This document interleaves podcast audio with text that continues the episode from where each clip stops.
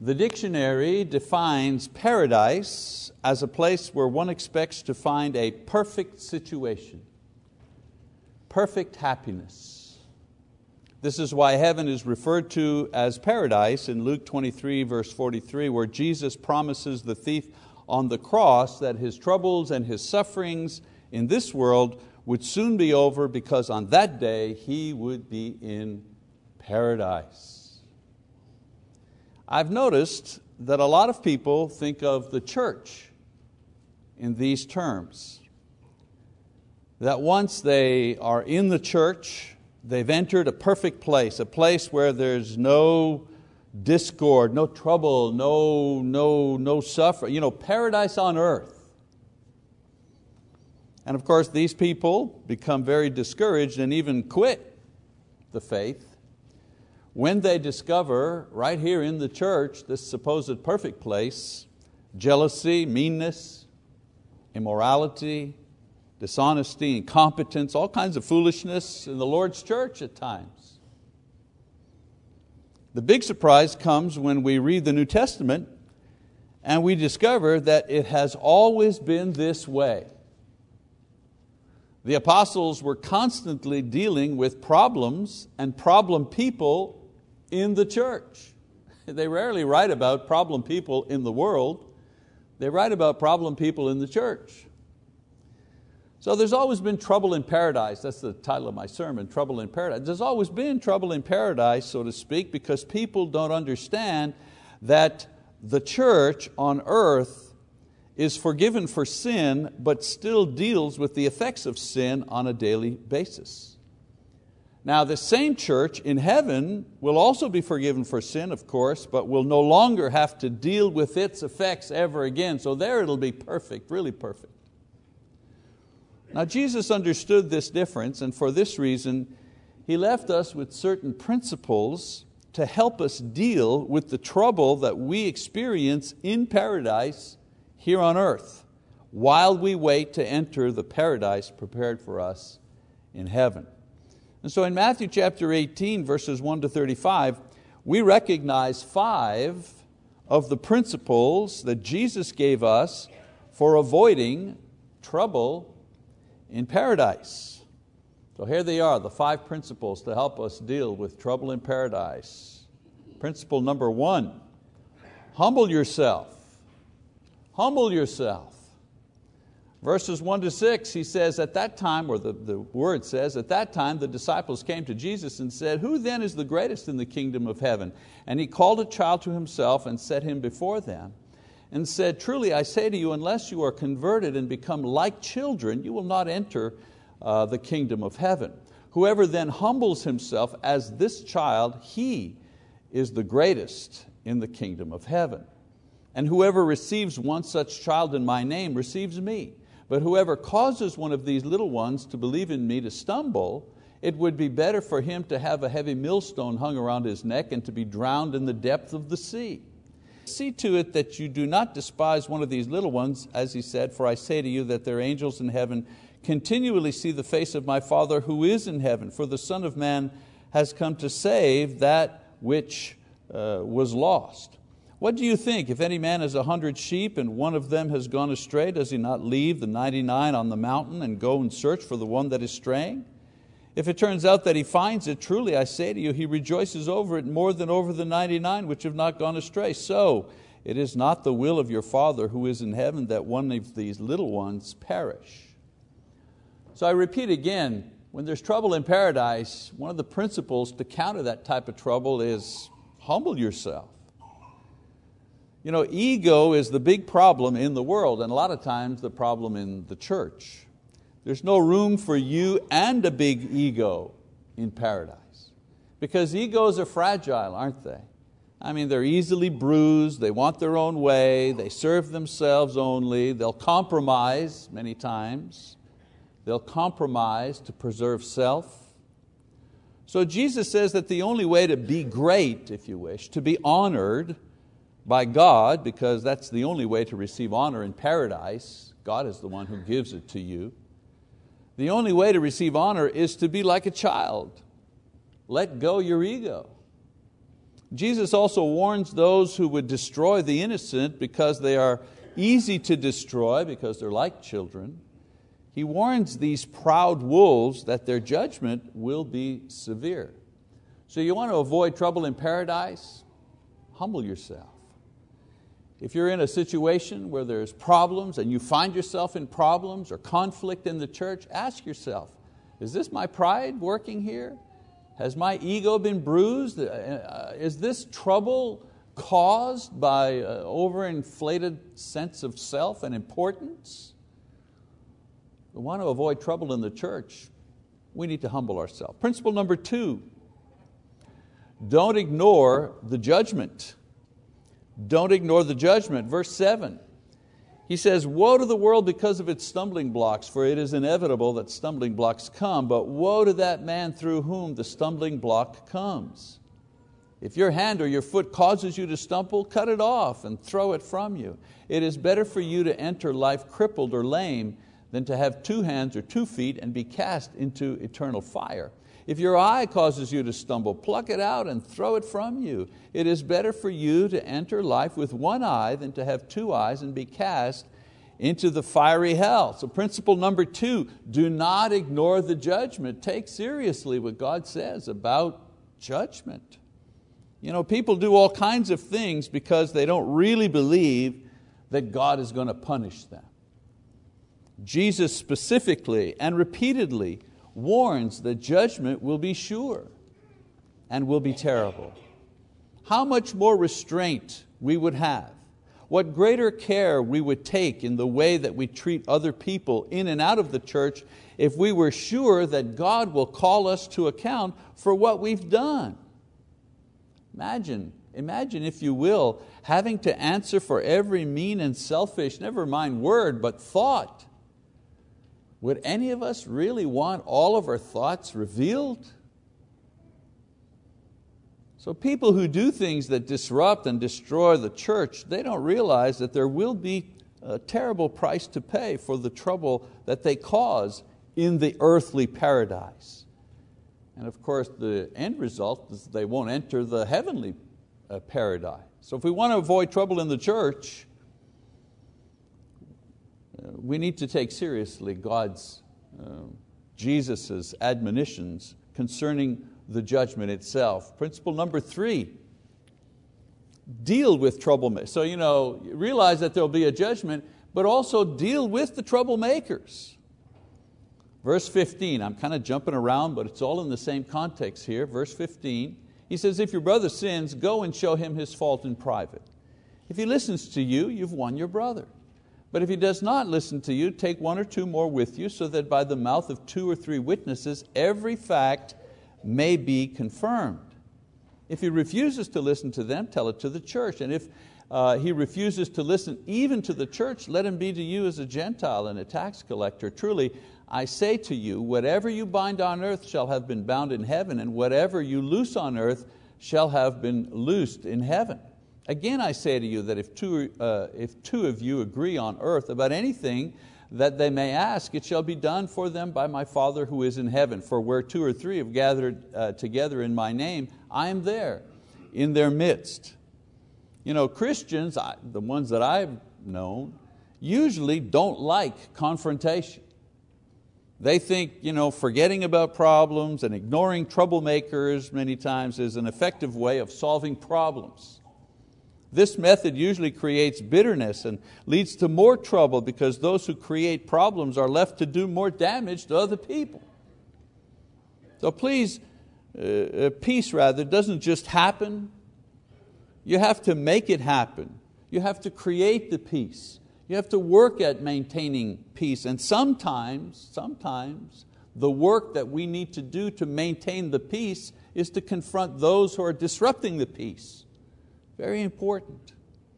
Jesus provides us with instructions. You know, this is a really, a very rare instance here where you know, Jesus actually gives a one to do this, then do that, then do that. You know, usually he's talking about principles, larger principles, but here he's actually giving us the details on how to deal with trouble, uh, conflict in the, in, the, in the church, telling us what to do. And yet, even though He gives a step by step process on how to deal with certain types of conflict, this passage here is the most ignored teaching in the church today. It's one of the things we do the least. Now, hopefully, we, we rarely do it because there's never anybody causing trouble in church, but you and I know that you know, that's not true. When there are problems with people, we seem to do everything else instead of what Jesus says. If someone offends us, we hold a grudge instead of going to them and saying, you know what you said or what you did, this, this hurt me. Uh, am I understanding correctly? Did you say this about, you know what I'm saying? We don't do that. We just, we just hold a burning grudge. Or we gossip about the person. You know what I call, you know, we form a posse. We get our people together. We get those who will agree with us about this other person here and what that person has done. Or worse still, we plot revenge. You know, in our heart we're saying, it's okay, I'm not saying anything right now, but your turn will come. We do that. And yet the Lord not only tells us how to deal with troublemakers, He guarantees us that if we do things His way in the paradise here on earth, he will honor and support these things in the paradise that He rules in heaven. And so if we want to avoid, you know, if we, if we want to avoid trouble in paradise, our paradise, this paradise, we need to deal with people who cause trouble and we need to deal with them in the way that Jesus teaches us. Principle number four, forgiveness is the standard. Forgiveness is the standard. Verse 21 this time. Then Peter came and said to uh, him, Lord, how often shall my brother sin against me and I forgive him? Up to seven times? Jesus said to him, I do not say to you up to seven times, but, if, uh, but, uh, but up to 70 times seven. So in this verse, Peter aspires to be you know, the most gracious that the law demanded of him. For the custom among devout Jews at that time was that you forgave up to seven times. And so Peter's saying, well, you know, uh, he hears what Jesus is saying, so all right, shall I forgive you know, up to seven times, that many times? And here Jesus establishes a new standard for this, this idea of forgiveness in paradise. And that is unlimited forgiveness. That 70 times 7 is another way of saying unlimited forgiveness. Every time they ask you for forgiveness, you offer it eight times, 10 times, 15 times.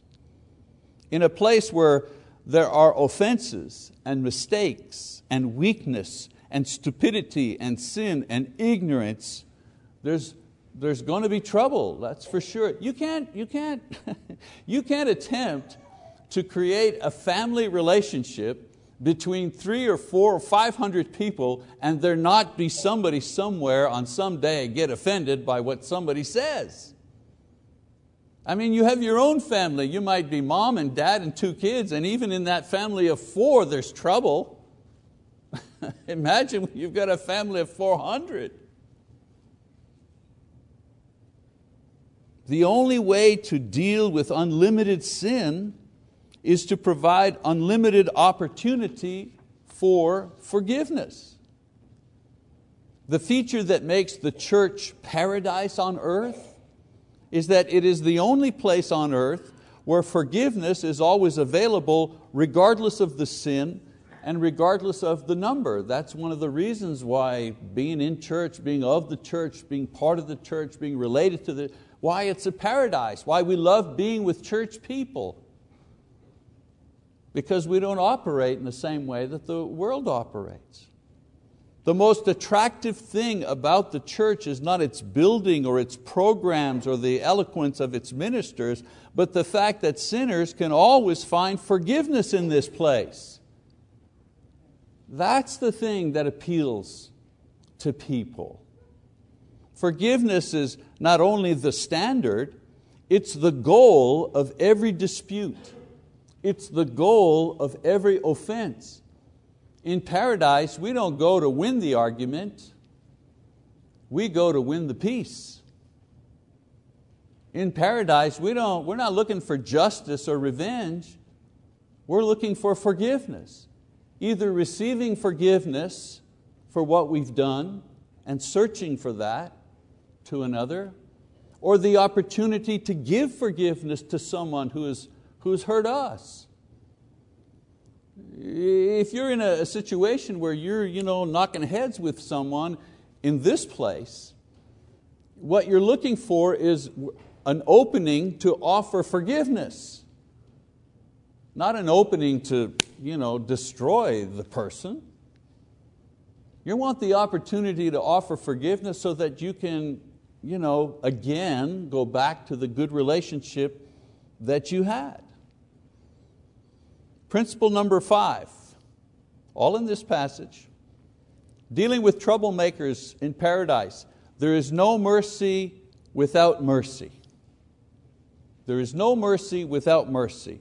This time beginning in verse 23. Jesus uh, says the following For this reason, the kingdom of heaven may be compared to a king who wished to settle accounts with his slaves.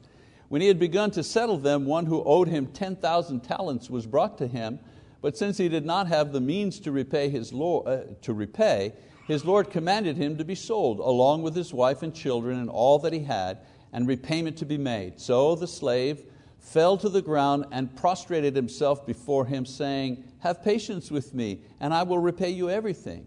And the Lord of that slave felt compassion and released him and forgave him the debt. But that slave went out and found one of his fellow slaves who owed him a hundred denarii. And he seized him and began to choke him, saying, Pay back what you owe. So his fellow slave fell to the ground and began to plead with him, saying, Have patience with me, and I will repay you. But he was unwilling, and went and threw him in prison until he should pay back what was owed. So when his fellow slaves saw that what had happened, they were deeply grieved and came and reported to their Lord all that had happened. Then summoning him, his Lord said to him, You wicked slave, I forgave you all that debt because you pleaded with me. Should you not also have had mercy on your fellow slave in the same way that I had mercy on you? And his Lord, moved with anger, handed him over to the torturers until he should repay all that was owed him. My heavenly Father will also do the same to you if each of you does not forgive his brother from your heart. And one of the things about this passage, you know, the difference between 10,000 talents and a few hundred denarii. A few hundred denarii was a day or two of wages. 10,000 talents was like millions of dollars. You know, there was a tremendous difference in the amounts here. Now the key verse in this parable is verse 33 where he says, should you not also have had mercy? He should have had mercy not because he felt like it or because the other slave deserved it or because he could afford it. All of these are good reasons to have mercy, but not the correct one in this passage. He should have had mercy because he himself had received mercy. That's what the individual, or that's what Jesus is saying here about this particular individual. You know, we think we deserve to be in paradise sometimes, and we begin to wonder if other people deserve to be here too. We think we belong in paradise and start making rules about who belongs here too. We think we've earned our paradise at times, and we start checking to make sure everybody else has paid their way in too. Well, Jesus has news for us with this parable. We are here because of mercy whether we grew up in paradise or whether we just arrived in paradise, the thing that got us here was God's mercy, and the thing that keeps us here now and forevermore is the mercy we show to other people. No mercy without mercy. And so these principles, you know, they help us deal with the trouble that we experience at times in the church, in this paradise here on earth. It's so sad to see people quit the church or criticize the church because it's not in its heavenly state here on earth. Not yet, anyways, and it'll never be like that. What makes us think the church here on earth will be sinless while it's here on earth? We can avoid this loss of brethren We can get a handle on some of our own problems, and even here in Choctaw, for example, by applying these principles to ourselves. So let's review, shall we? Let's check our pride at the door, shall we? Let's do that. The world is full of wars and trouble because people are proud. Let's remember that what pleases God is humility and gentleness and becoming less so others can become more. This is pleasing to God. That we win the argument, that's not what God is looking for. He's looking for a humble heart. Let's also uh, get a handle on our sins, shall we? If you realize that you're a liar, or a bully, or you're impure, or you're stubborn, or greedy, or lazy, or a slave to something, whatever, fill in the blank, do something about it. Some people think just acknowledging their sin is doing something about it. I see that phenomenon quite often. People continue to think that because they're very honest about acknowledging their sin, that's all they got to do. Well, I'm honest about it. I'm acknowledging I'm this or I'm that. Well, that's a good first step, but just acknowledging your sin, just me acknowledging my sin, that doesn't just take care of the sin. That's the first step in dealing with my sin. I've got to do other things. You know, if God promises judgment and God promises punishment, He means it. Don't ignore His warning. Let's remember also, hang on a second, let's, let's get real with each other, shall we? If you have a problem with somebody, stop pretending everything is okay to their face while talking about them behind their backs. And you know what? Just in case you're thinking, whoa, what? did something happen this week? Is he preaching? No. You know, there's no name on the bullet here. I'm not aiming at, you know, I'm not preaching this hoping that one person will, you know, if I have a problem with one person, I'm certainly not going to preach to 300 people just to talk to one person. I will go to that person. I will go to that person. No, I'm saying let's get real with each other because that promotes spiritual growth. And so if you have a problem with somebody, don't pretend. Fix it. Go to that person. You know, God doesn't guarantee that everybody will get along all the time, but He does expect that we will try, and He does demand that we be honest with each other. You know, when I say, you know, liars, if lying is your problem, I'm not talking about you're lying about your age or your weight. I'm talking about you're not telling the truth to the person you're having a problem with. You're telling that person everything is fine, you're giving them a hug and everything, but on the inside, you're, you're, you're hating them. That's a lie. Tell the truth. Another reminder let's just let it go, shall we? Are you keeping a grudge? Are you nursing a bruised feeling? Are you saving up insults from other people? What good is all this doing for you? The best satisfaction you will ever feel will not come from justice. It will always come from forgiveness. In the world, everybody wants justice. They go to court to get money if you know, somebody said something that they don't like. But even if they get money, they're still not a satisfying thing inside. But in paradise, we're not, we're not looking for justice. Are you kidding me? If we demand justice from somebody else, then God is going to demand justice for us. We're going to be in a bad place. No, we want, we, want, we want to arrive at forgiveness. Forgiveness towards ourselves, forgiveness towards, towards someone else.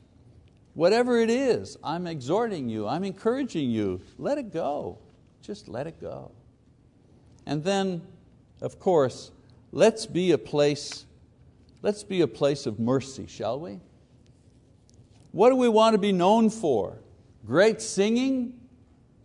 Great facility? great programs, great youth group. I mean, yeah, sure. These are all great and they're all necessary. But you know what? I want us to be known for our mercy. I, want that to be the lead characteristic that people will know about us as a, as a group of people. If you come here, you find mercy here. You know, the Choctaw Church of Christ should be a place where sinners are welcome because you know what? That's all we got. so we, we, that's all we have here is sinners. We don't have anything else. I was sorely tempted to just put that on the billboard, believe it or not. Just sorely tempted to just put just sinners are welcome at the Church of Christ, period. Just put that on the billboard, and maybe we will at some point. Of course, the billboard being right over a bar, I thought we were opening ourselves up for a lawsuit. So, and I wonder, as I drove by, as Lisa and I drove by the bar where the sign is, happens to be, there were still cars parked in front of it at 4.30 on a Sunday afternoon, so I guess it hasn't uh, stopped anybody from going in and having their beverage on a Sunday afternoon. You know, there's always going to be trouble in paradise here on earth. But our hope is that if we put these principles in action in our personal and in our congregational lives, we're going to be able to mitigate the trouble here and eventually go to that paradise where no trouble or sorrow can ever touch us again. And believe me, one of the things that I personally am looking forward to in heaven, no sin. Oh man, I'm looking forward to that. People say, oh, you know, I won't be hungry or you know, what, my, my sore back won't be sore anymore. Yeah, that's all good. You know, but I'm really looking forward to being in a place where there's no sin at all. No sin, no guilt. That'll be just a wonderful place. To be able to deal with other beings without any sin whatsoever. You know, when I was 30 years old and I was looking for meaning and direction in my life, I saw a small ad in the local paper, and I've told you this story many times. That little ad in the local papers actually said, Sinners are welcome at the Church of Christ. That's the ad that the, the preacher, Jim Metter, put in that little newspaper, and then he wrote a column about how Jesus forgives sinners. That ad told me that this church would welcome me, the sinner. And so I went to that church and I listened to what was being said. And a few months later, I, I was, I was baptized. Sinners are not welcome in many places, but they are always welcome in the Lord's church. And so if you're a sinner, and if you need to come to Jesus Christ for forgiveness or restoration, then I encourage you, come forward, become part of this paradise here on earth, and stay with us until we enter that other paradise that our dear brother in Christ has entered uh, just recently, and all those who will go before us will enter as well. If you need to come to Christ this evening, please come as we stand and as we sing.